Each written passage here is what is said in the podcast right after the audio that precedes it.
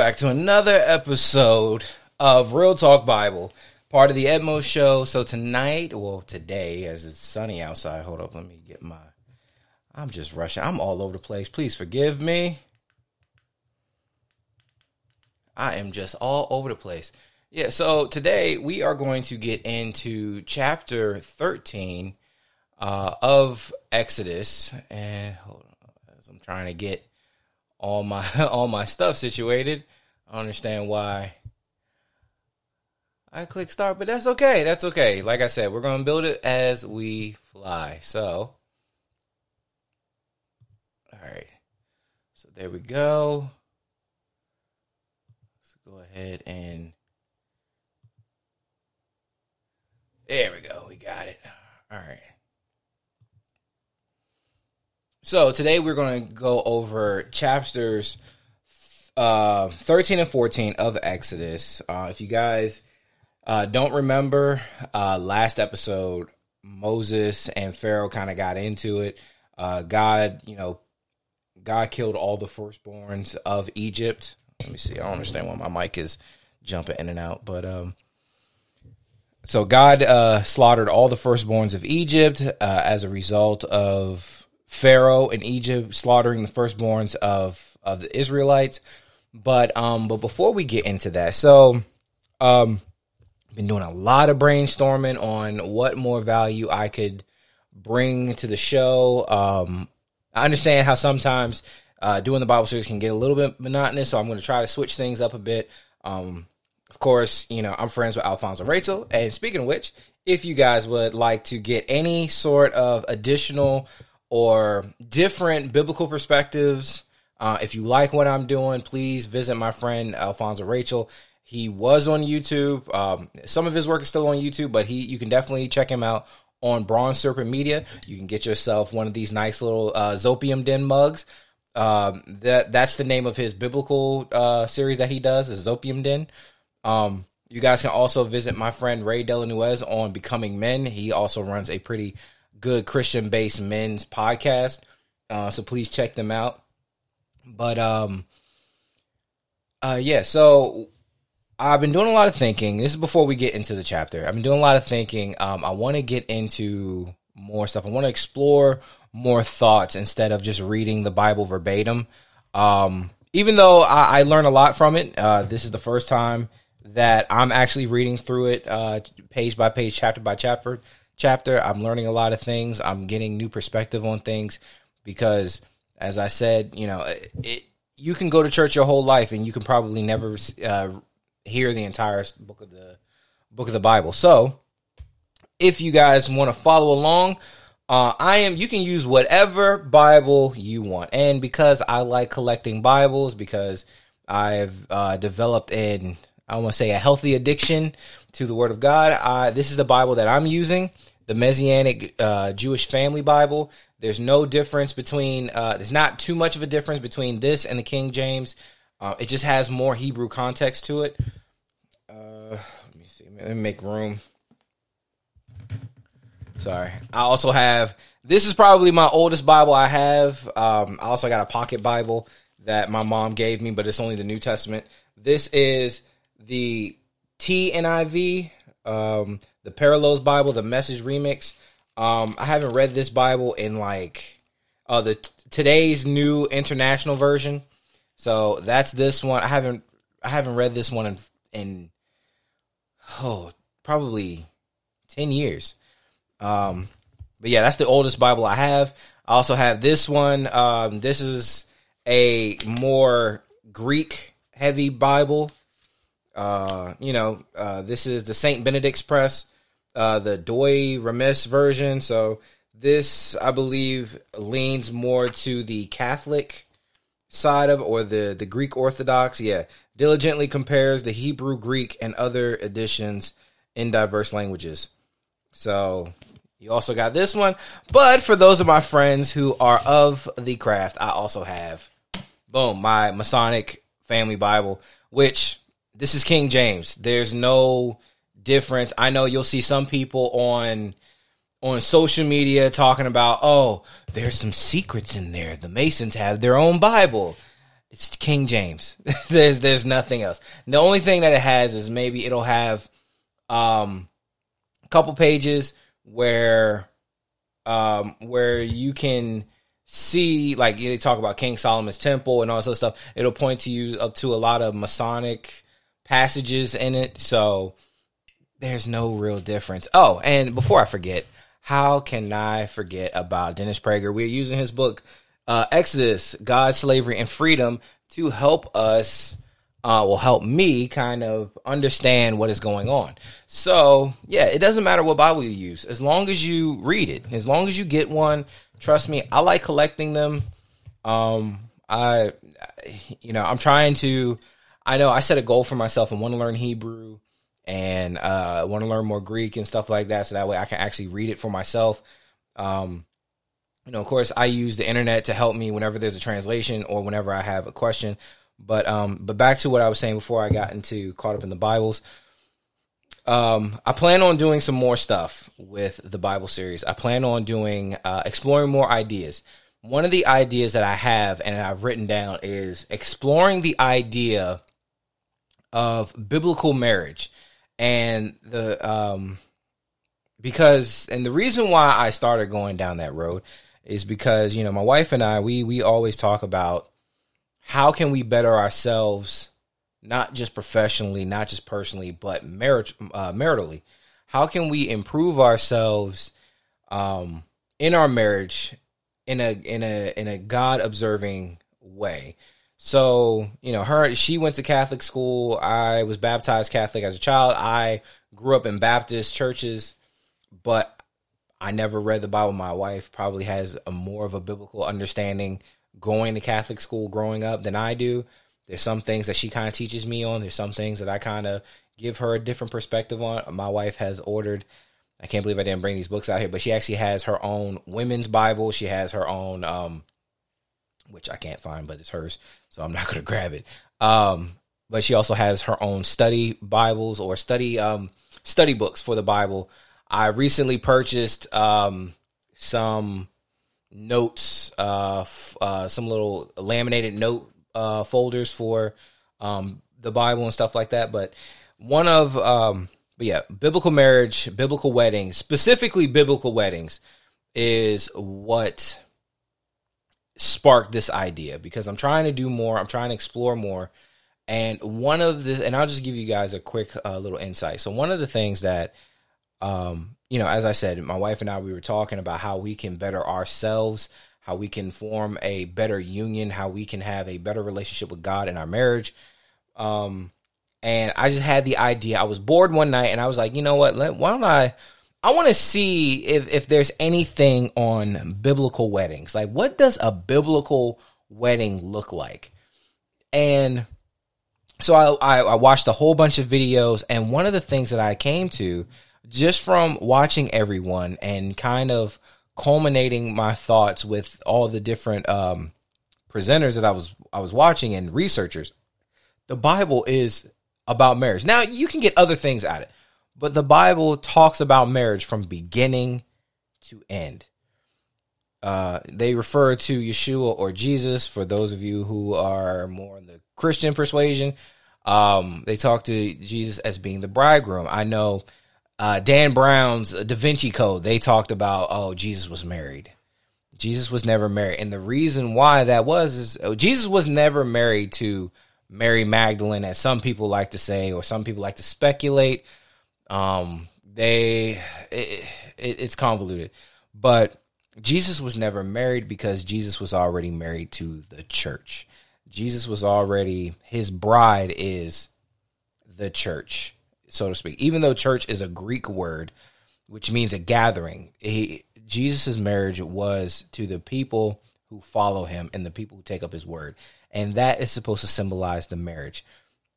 But in some aspect, it's supposed to be God and the followers. God and and the followers be and Jesus is supposed to act it's kind of weird how everything kind of intertwines, even though, you know, Yeshua is God and vice versa, but he's an attribute of God, but all these other things. But um, I'm going to explore those ideas. Uh, I'm going to start that series. I've, I've, already started collecting notes. I've already started writing down scripture passages. Um, but also, I'm going to start a series on another series, and I'll probably pop in, in and out of them. But I'll start another series on um, the biblical or paganism in the Bible and and the biblical or the religious, the false religions that have been brought up today. Because I was actually reading something. Um, I stumbled across this this uh, uh, uh, image, and they talked about um, you know it, it, was going over the Ten Commandments and stuff like that about graven images and all sorts of stuff. I didn't even know that the Star of David was actually a pagan symbol. The cross is a pagan symbol all these other things. So I'm going to explore those ideas. I know I'm going to piss some people off, but you know, it, th- these are just things and I'm I'm going to use the Bible to support everything that I'm saying.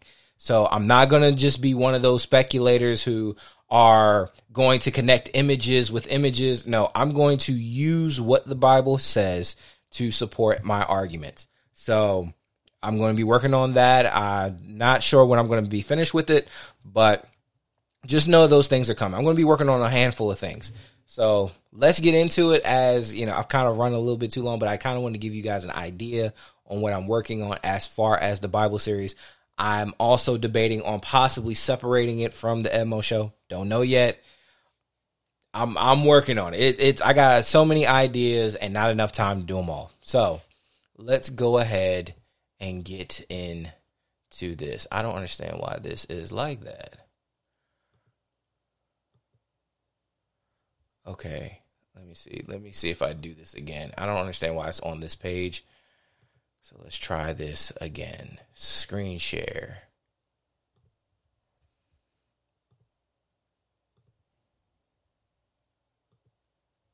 Okay.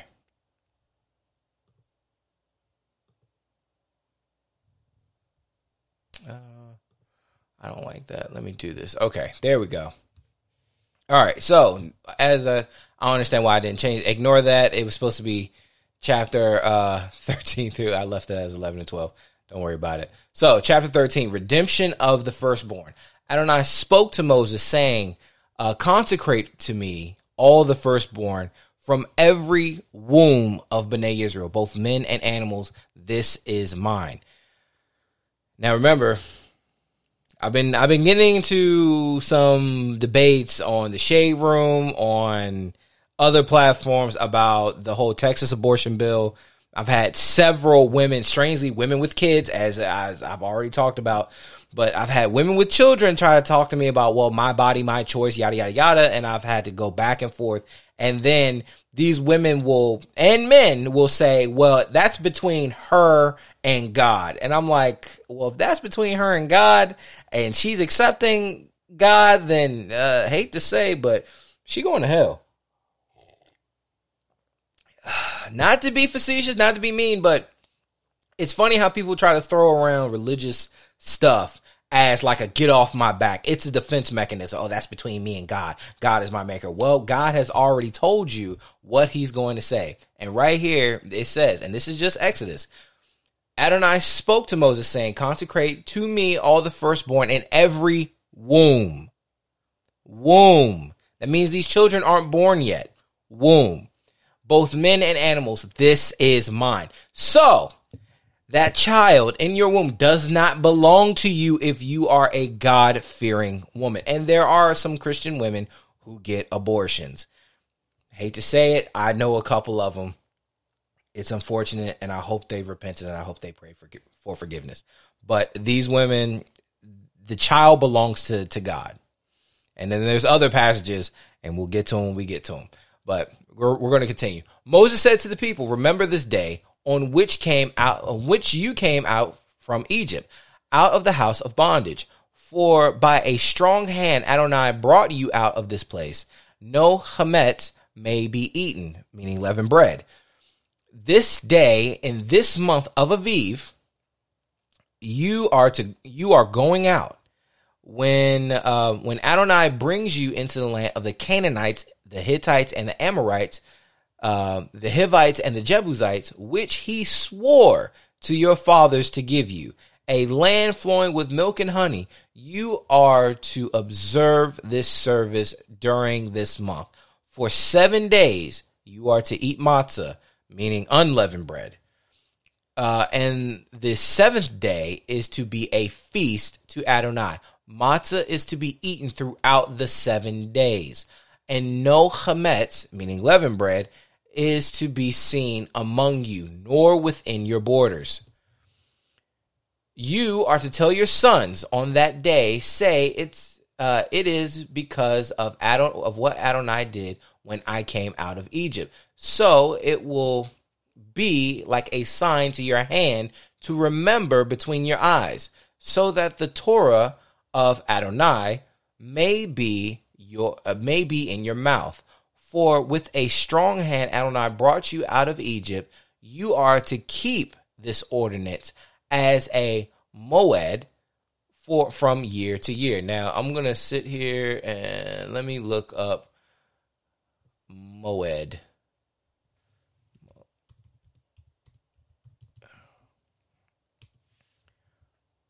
So moed means festival.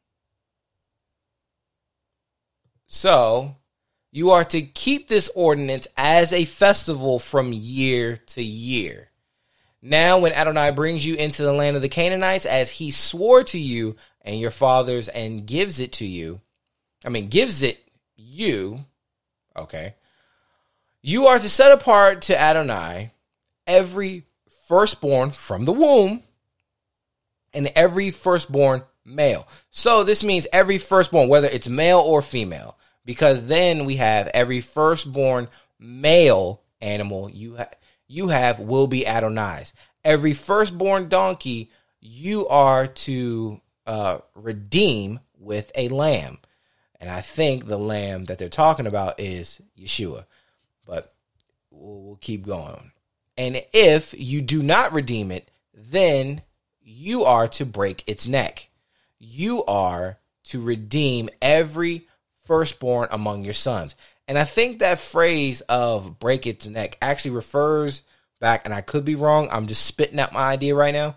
I believe that this whole redeem uh, break its neck refers back to when um, they talked about putting um, putting uh, between Eve's Eve's seed and the seed of the serpent. Remember, he was going to step on the the seed of Eve or the seed of Adam was going to step on the serpent's neck. So I think that's why where that comes from. I'm just speculating. I'm pretty sure there's some biblical expert that's probably going to uh, correct me. So when your son asks you in times to come, what is this? Say to him, crap, let me put on my do not disturb. Sorry. Um,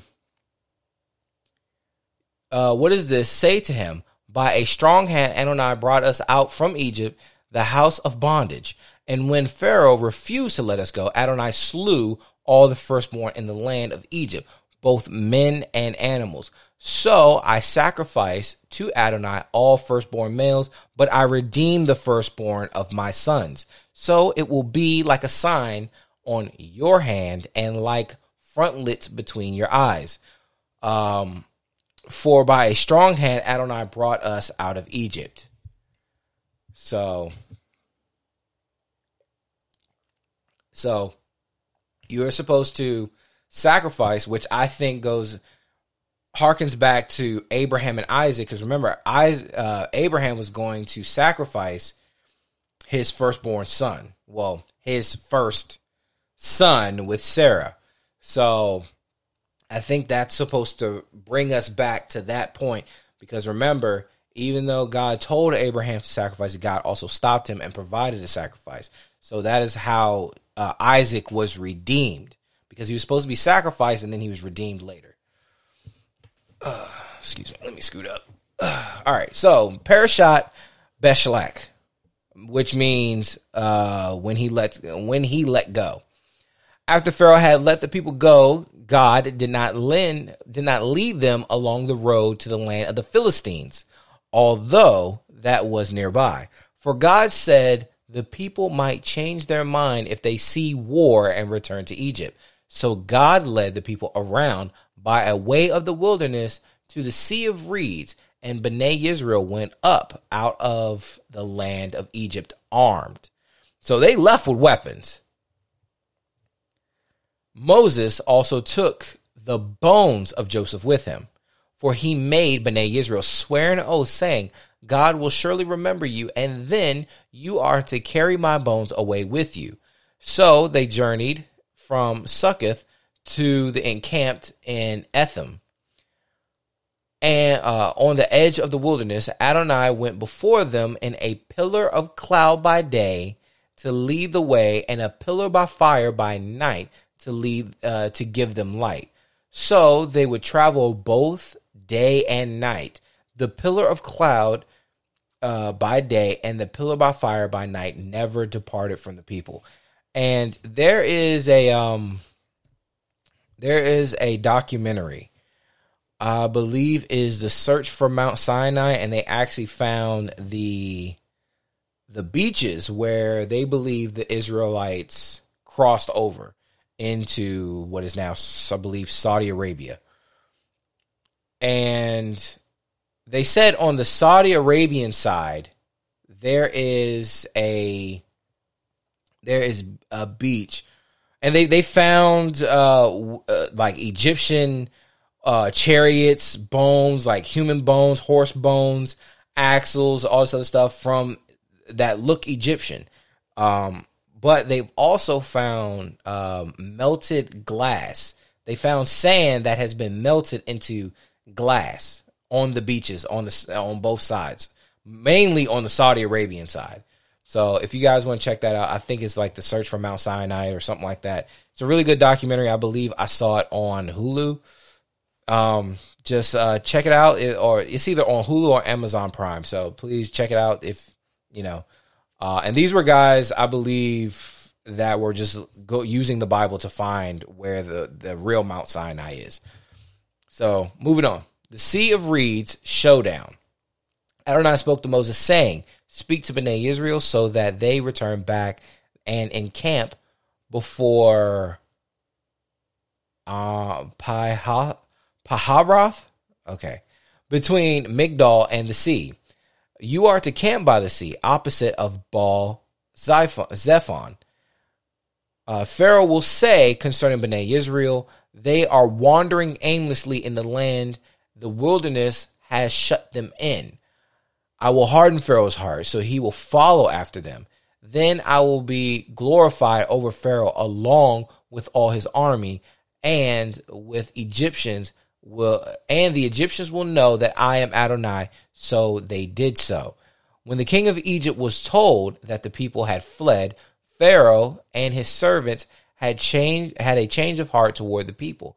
And they said, What is this we have done? That we let Israel go from serving us. So he prepared his chariot and took his people with him.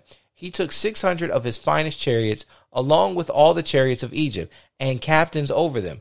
Adonai hardened the heart of Pharaoh, king of Egypt, so and and I like how they did that. Pharaoh, king of Egypt. Like because remember Pharaoh was supposed to be a god man on earth, but they put king. So it's kind of like a jab in the face like he's not a real god. So he pursued Bnei Israel, for Bnei Israel went out with a high hand. But but the Egyptians pursued them with all the horses and chariots of Pharaoh, as well as his charioteers and his armies and overtook them as they were encamped by the sea uh, beside Piharoth, uh, opposite of Baal Zephon. When Pharaoh drew near, Bnei Israel lifted up their eyes, and behold, the Egyptians were marching after them. So they were terrified, and Bnei Israel cried out to Adonai. They said to Moses, uh, have you taken us away to die in the wilderness because there were no graves in Egypt? Why have you dealt this way with us to bring us out of Egypt?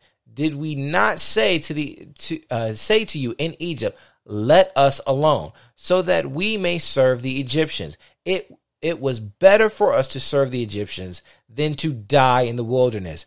But Moses said to the people, Don't be afraid, stand still and see the salvation of Adonai, which he will perform for you today. You have seen the Egyptians today, but you will never see them again, ever. Adonai will fight for you while you hold your peace. Then Adonai said to Moses, Why are you crying to me? Tell Bnei Israel to go forward. Lift up your staff, stretch out, uh, stretch out your hand over the sea, and divide it. Then Bnei Israel will go into the midst of the sea on dry ground. Then I behold, I will harden the hearts of the Egyptians, and they will go in after them, so that I will be glorified over Pharaoh and all his army, his chariot and his horsemen. Then the Egyptians will know that I am Adonai, when I have been glorified over Pharaoh his chariots, and his horsemen. Then the angel of God, who went before the camp of Israel, moved and uh, and went behind them. Also the pillar of cloud moved from in front and stood behind them. And so came between the camp of Egypt and the camp of Israel. There was the cloud and the darkness over the, uh, over here. Okay. Yet it gave light by night over there Neither one came near the other all night long. When Moses stretched out his hands over the sea, Adonai drove the sea back with a strong east wind throughout the night, uh, throughout the night, and turned the sea into dry land. So that right there kind of tells us what happens. Moses stretched out his hands as he was commanded. It wasn't like like you see in the movies where or on TV Moses walks into the water, he takes a staff and jams it down into the ground like Gandalf and says, You shall not pass and the and the water's just split and you got a wall of water on both sides. No, it says it right here. It says that with a strong east wind throughout the night and turned the sea into dry land, and the waters were divided. So this happened overnight. Then Bnei Israel went into the midst of the sea on dry ground, while the waters were like walls to them on their right and on their left. Uh, but the Egyptians pursued and went in after them into the midst of the sea, all Pharaoh's horses, his chariot, and his horsemen. Now it came during uh, it came about during the morning, uh, the morning watch that Adonai looked at the army of the Egyptians through the pillar of fire and clouds and caused the army of the Egyptians to panic. He took off their chariot wheels and caused them to drive heavily, so that the Egyptians says, "Get away from the presence of Israel." For Adonai fights for them and against the Egyptians.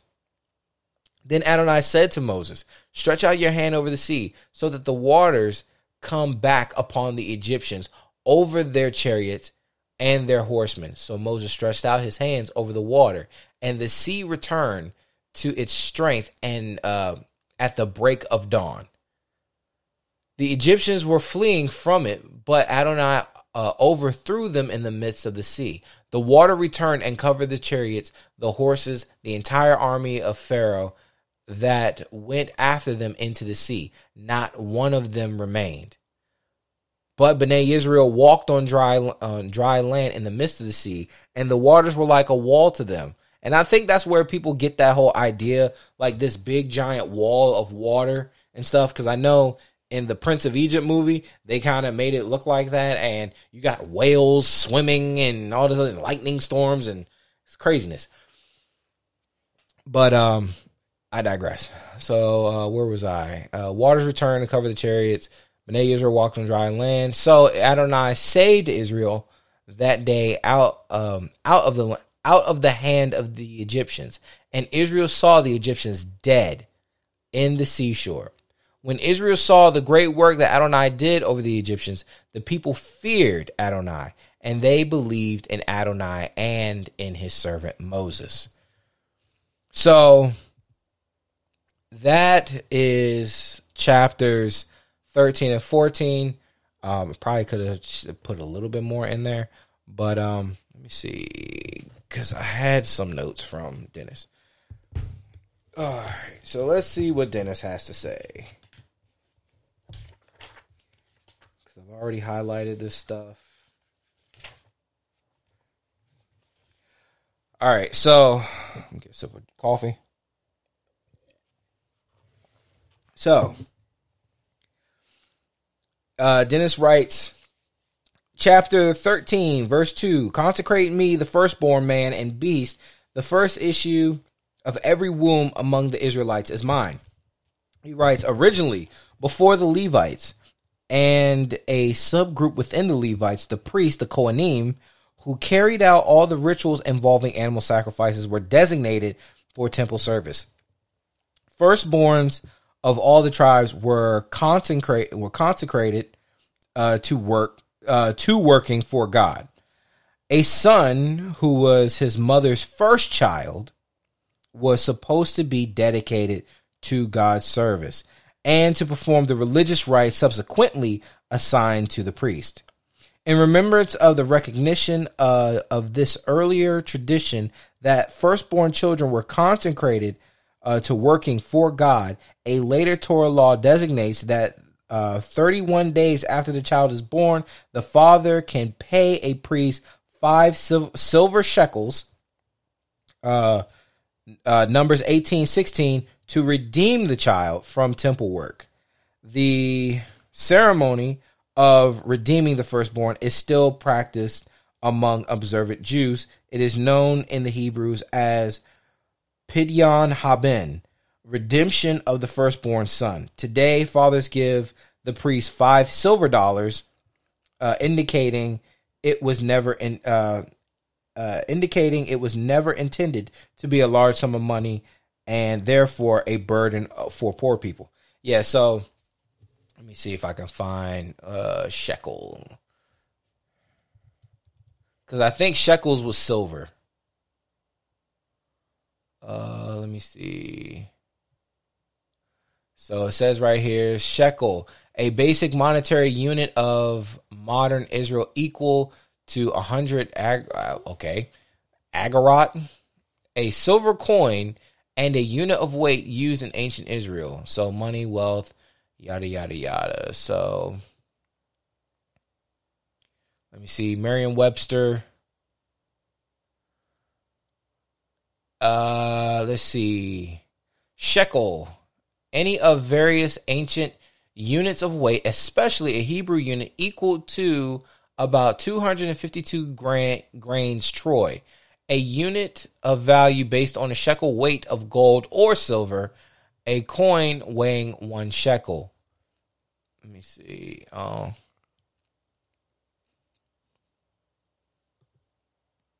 yeah, because I know they do troy ounces. All right, this is JewishVirtualLibrary.org. So a shekel is a biblical term referring to a unit of weight used for currency and is named and is the name of Israel's modern currency. The shekel as a unit of currency is known as as early as the second millennium BCE when it is recorded in the Bible that Abraham negotiated the purchase of a field and a cave um, that was therein at Machpelah in Hebron. The Torah records Abraham saying, "I give I give thee money for the field. Take it for take it for me. I will bury my dead there. Ephron, the landowner, replied, uh, The land is worth, oh crap, freaking ads, uh, is worth 400 shekels of silver. All right. Uh, and Abraham weighed, the, uh, weighed to Ephron 400 shekels of silver. Uh, current money with merchants, uh, Genesis 23, 13, 15 through 17. In 1969, the government of Israel voted to change the name of the country's currency from the the Israel era or lira to the shekel on January 1st, 1986. The new Israel shekel, the NIS, replaced uh, the old shekel. Today, the new Israel shekel consists of 100 agorot. Okay, I guess that's another form of currency, and has coinage denominations of 10 agorot, uh, one half shekel, 50 agorot, one shekel, two shekelim, five shekelim, and 10 shekelim.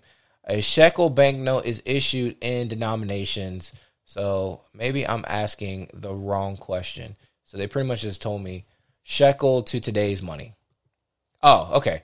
So the current shekel, one Israel new shekel equals to 31 cents in, in US dollars. So if he's paying five shekels, all right, so five plus 0.31. Come on now. All right, I think I did that wrong. Shut up. Sorry, that's the studio mutt.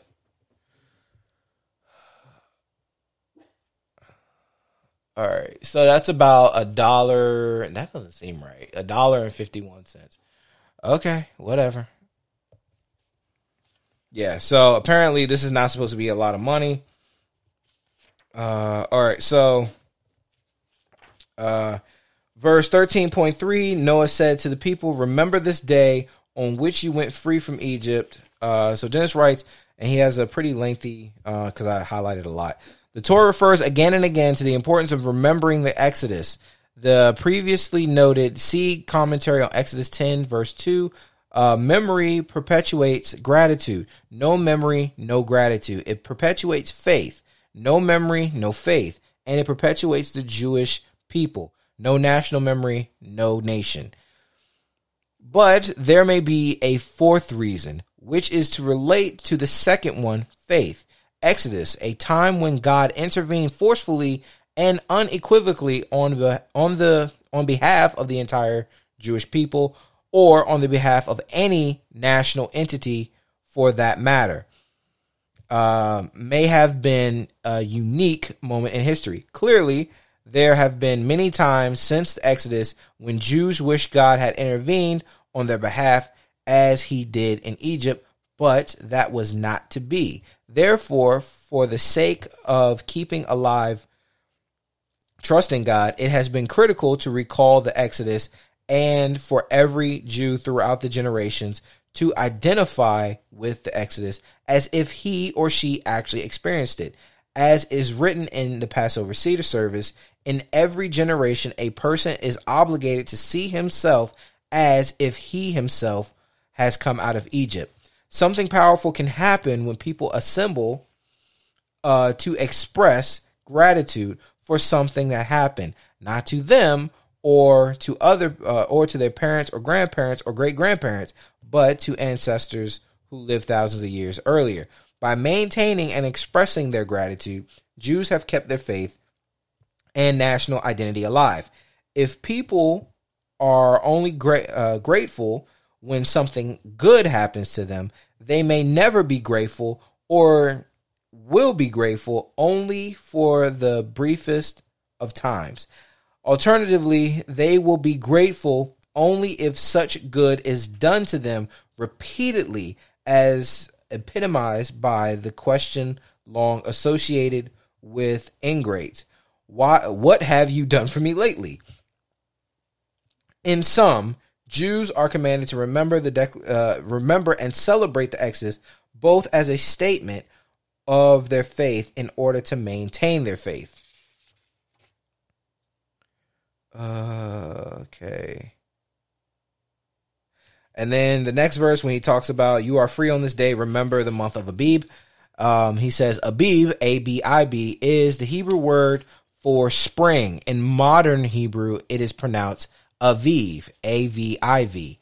The Jewish calendar is a lunar calendar, and therefore a year has 354 days, not 365, as does the solar calendar. The Hebrew lunar calendar is therefore ad- adjusted uh, by adding a leap month seven years out of every 19, as opposed to the leap day every four years on the solar calendar.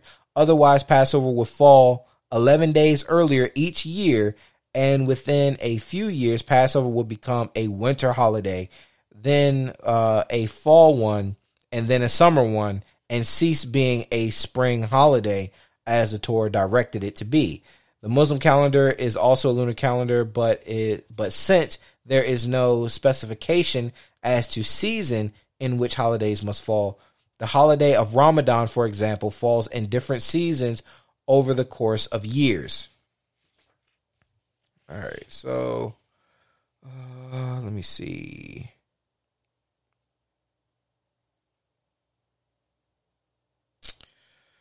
Trying to. All right, so let's go into 14. All right, um. So he has a quick essay right here on uh, chapter 14, verse 4 that I may gain glory through Pharaoh and all his host. When God inflicts the exact, uh, and he titles this, God is glorified when he is perceived as just. When God inflicts or exact just revenge, which is really just another term for punishment on evildoers such as Pharaoh, his name is glorified. In other words, God gains glory by rewarding good and punishing evil. This can be shown by answering this question What is it that causes many thinking and decent people not to believe in God, let alone glorify Him? The answer is the amount of injustice in the world. That is, that being the case, when God deals with injustice, he is most likely to be universally affirmed as and glorified. Justice is indeed God's glory, thus a the centrality of abolishing evil, punishing those who commit it, and of course doing good in the Torah. Ironically, however, this is also a major reason many people reject the Torah and God. Many people are uncomfortable with being morally judged, and especially uncomfortable with a God who judged them, i.e., a God who might punish them. That is why, for example, surveys indicate far more people reject the concept of hell, an afterlife punishment, than the concept of heaven, an afterlife reward. God hates evil and instructs us to do likewise. You who love God must hate evil. Psalms 97, verse 10. Then we humans too can be glorified. Yeah, and, and that's that's a definitely an interesting one. Um because people always like to speculate that if you are Bible observing, you have to be, you cannot hate anything. You cannot have strong feelings or um, any sort of strong or unpopular opinions about anything. And the Bible actually directs us to actually hate evil. And today what I see a lot of Christians is they make excuses for evil. They they of course we are to love our enemies. However, that doesn't mean that does not mean that when you love your enemy, you are excusing them. And all too often modern day people, modern day Christians and Bible believers alike are all too excusable when it comes to evildoers. You know, it, it's it's like you can't even have righteous anger anymore. It's you can't even like one thing that I actually like, and this is what I loved about history, especially in the military. They made us read uh, Gates of Fire, which is about the Spartan 300 and their war with uh, with Xerxes. And one of the chapters that I really loved uh, was leading up to the war.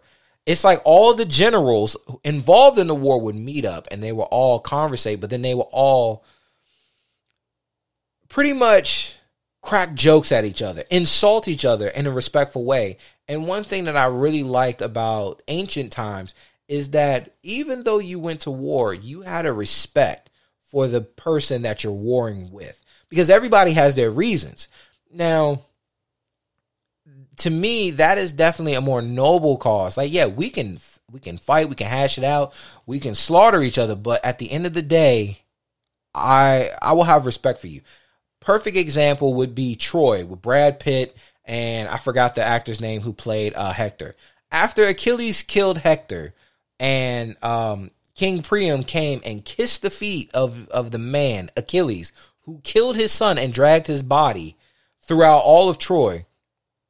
Um, Priam told um, uh, Achilles, you know, because Achilles said in the they're trying to uh, negotiate, you know, him getting Hector's body back. So Achilles told Priam, uh, "You'll be my enemy in the morning," and he actually gave Priam a lot of respect. Let me let me close this out. But he actually gave Priam a lot of respect. And Priam says, You're still my enemy tonight, but even enemies can have respect. And when right before uh, Achilles gave Hector's body to his father, he was weeping over him and he said, I will see you in the afterlife, my brother. Like, even that, that is a respectful thing to do. But today, we just seem to be lacking in that respect department. So, this is what I really want to get to. Is it worth dying free? This is his essay. This was the main thing that I wanted to get into. Verse 14, uh, chapter 14, verse 12. Is it not, uh, is this not the very thing we have told you in Egypt, saying, Let us be, and we will serve the Egyptians, for it is better for us to serve the Egyptians than to die in the wilderness? Uh, Dennis writes, the Israelites claimed that they would rather return to slavery than the comfort, uh, than confront the Egyptians in battle. This, to be fair, is understandable. Most people would rather be enslaved than dead. Most, but not all, one of the most famous statements in the American War of Independence was that the American patriot uh, Patrick Henry, give me liberty or give me death.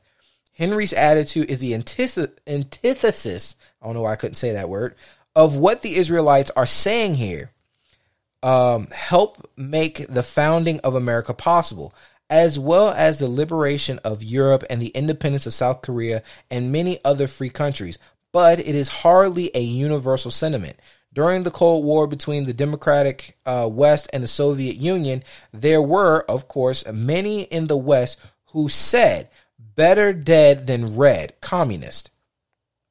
But many others subscribed to the slogan associated with the with the Bertrand with Bertrand Russell, the 20th century leading atheist philosopher, better red than dead.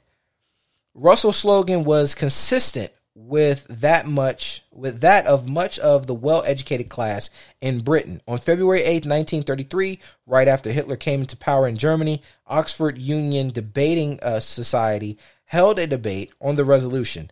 This house will in no circumstances fight for its king and country. The resolution passed 20, uh, 275 to uh, 153.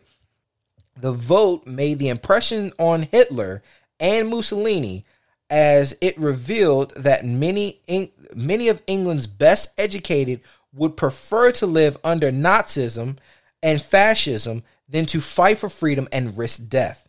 The Israelite statement made it clear to Moses uh, they so value life they would be willing to return to everything they endured in captivity, even the Egyptians seeking to murder all of uh, all of their newborn males in order to avoid doing battle with the Egyptians. And to me, that is probably the mo- the highlight of of Exodus. I don't know if you guys remember, but uh, uh, uh, Zoe and I we talked about that. I see that today in America, where especially right now, especially right now, you have people. I would rather get the shot. I would rather take the vaccine. I'd rather do this than remain in the house. I would rather do this than fight for my freedom. Especially when they started shutting down all the airports and international travel and this and that. There were so many people way, willing to take the shot or wear the mask or do this and that so that way they can get back to some sort some form of normalcy. People are far too willing to concede than to fight. And now what you're seeing is you're seeing a lot of people fighting back. You're seeing a lot of institutions fighting back. I didn't know that In-N-Out was actually a Christian owned company. In-N-Out is fighting back. In-N-Out says, no, we're, we're not going to force our people to get vaccines, even though they're forcing their people to, ma- to mask up. But you pick your battles. But that is and and I hear it all the time when I have conversations with people, especially about uh, what's going on right now. My mother and I got into a debate about it.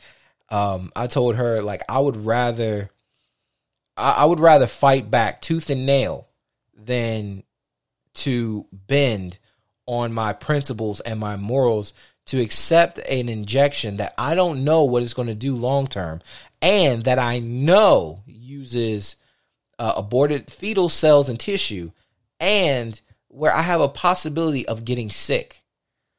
My mother was like, Well, it's supposed to prevent you from getting sick. Well, Colin Powell just died and he was fully vaccinated from complications from COVID.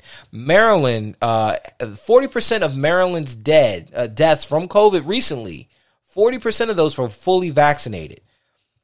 And it's when I gave, when I give people that information, they don't want to hear it.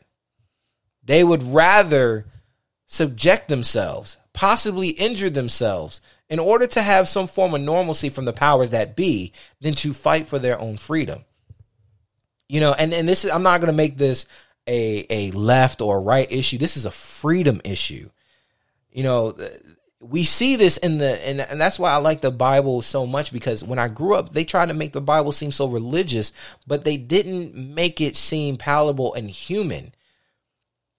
I don't remember them ever tackling. It was like you got to give your life over to God if you want to if you want to prosper in your life, if you want to do this, if you want to do that, you got to give it to God. It was a lot of prosperity worship, but it wasn't a lot of reality like worship. It wasn't like you're going to go through hard times, you're going to struggle, you're going to suffer.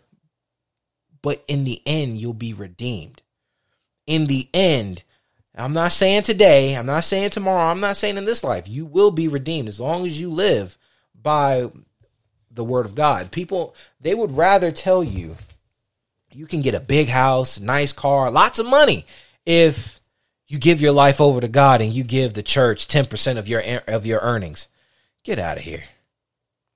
But one thing that I've never, I never, never, never, never, in my experience, and I, I'm not saying that there's not, I know um, Dr. Uh, Voddie Baucham, he talks about it the Israelites were all too eager to go back to slavery because they could not handle uncomfortable freedom. That's what America is going through right now.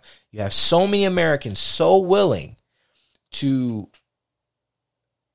accept socialism and accept communism and fascism, actual fascism. Everything that the president is doing right now is fascism. You had Antifa, like going hard on the right and Trump for giving freedom back, for giving choice back, saying he was a fascist for that because he's not doing something for a certain group or certain people of or a certain persuasion. They were attacking him for that, calling him a fascist. But now you actually have a true fascist in office, in power, a man who claims to be of this book, a man who claims to be a Catholic, even though everything the Catholics do is does not line up with this. But this man claims to be a, a person of God to the point where the that the church had the the, the church um, that he goes to denied him the Eucharist because he said he was for abortion. Even though I just read the womb belongs to the firstborn in the womb belongs to God. That don't belong. You cannot abort that. You cannot stop that. You cannot kill that.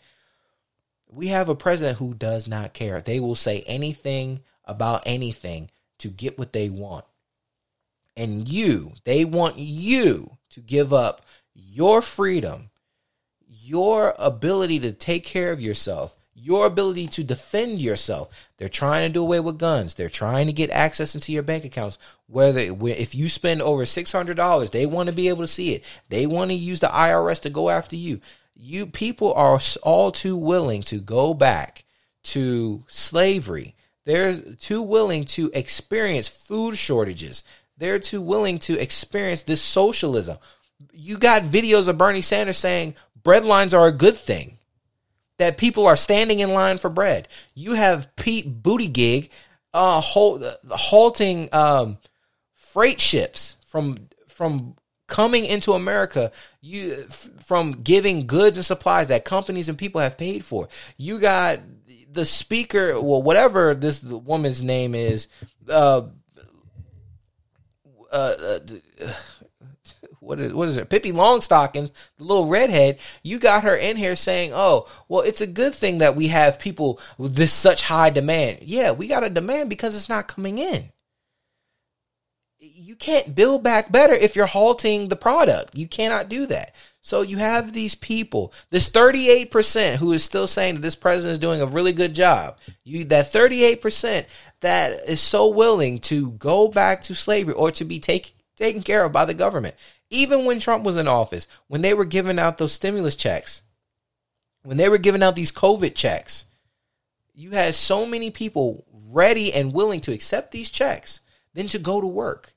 You had so many people just willing to live off the public dole to be a slave to the state because the state because once you get on the slave once you get once you depend on the state the state is now your master as we see now if you look at it logically and I, i'm sorry if i'm making this political but i think this is so appropriate when the government tells you when the government pays you to do nothing tells you uh, how to live tells you what to do with your health care you are now a slave to the state and they set it up so that way if you refuse, you'll be fired.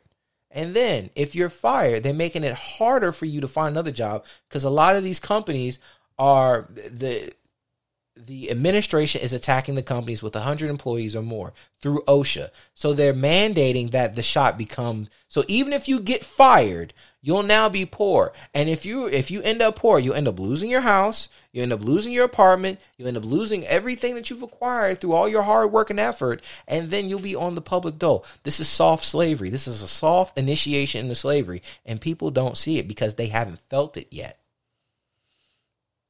They don't know what's coming. So now let's just say worst case scenario. Worst case scenario, the government doesn't bend, these companies don't bend, the government starts putting press on all these companies with 100 employees or more and the banks make it a lot harder for people to get loans to start businesses and start companies. We already know goods and uh, goods and products are being uh, stalled at the border. I mean, at the at the the the um, the freight yards and stuff like that. You know, that's going to affect trucking. That's going to you already have uh, railroad workers who are talking about they they're striking, so you're not going to have goods moving so you're going to have to depend on the on the truckers. Fuel prices are sky high, so that's going to affect the truckers. So they're making a lose-lose situation for everybody. So now this is creating more poverty. And when they create more poverty, you're going to be on the public dole and the government now because now the government owns you and the government pays for you just like in in Europe. They can tell you what to do. They're going to force you to do what you don't want to do. Just saying. They're so worried about January 6th. They're so worried about Donald Trump. Got you so worried about the wrong things that you don't even see what's going on with your own freedoms. And again, this ain't about Republicans and Democrats. This is about freedom right now. This is about this book right now. This is about chapter 14. People so willing to go back to slavery because they can get fish, because they can get services. They rather be tortured than die. They rather they rather be a slave than fight back. Just saying. But again, that's what happens when your country loses its way. We are no longer a Judeo Christian. We are a religious country still. America is a very religious country.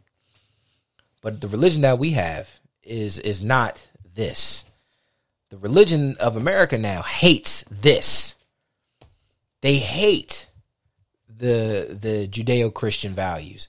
They hate the Judeo Christian worldview, the Judeo Christian principles, and they uplift the Islamic. Now, no shade. I have I have friends who are who are who are Muslims, really stand up guys, very humble, very like I'm proud to to be friends with them, but they don't understand that the Muslims aren't as accommodating as Christians are.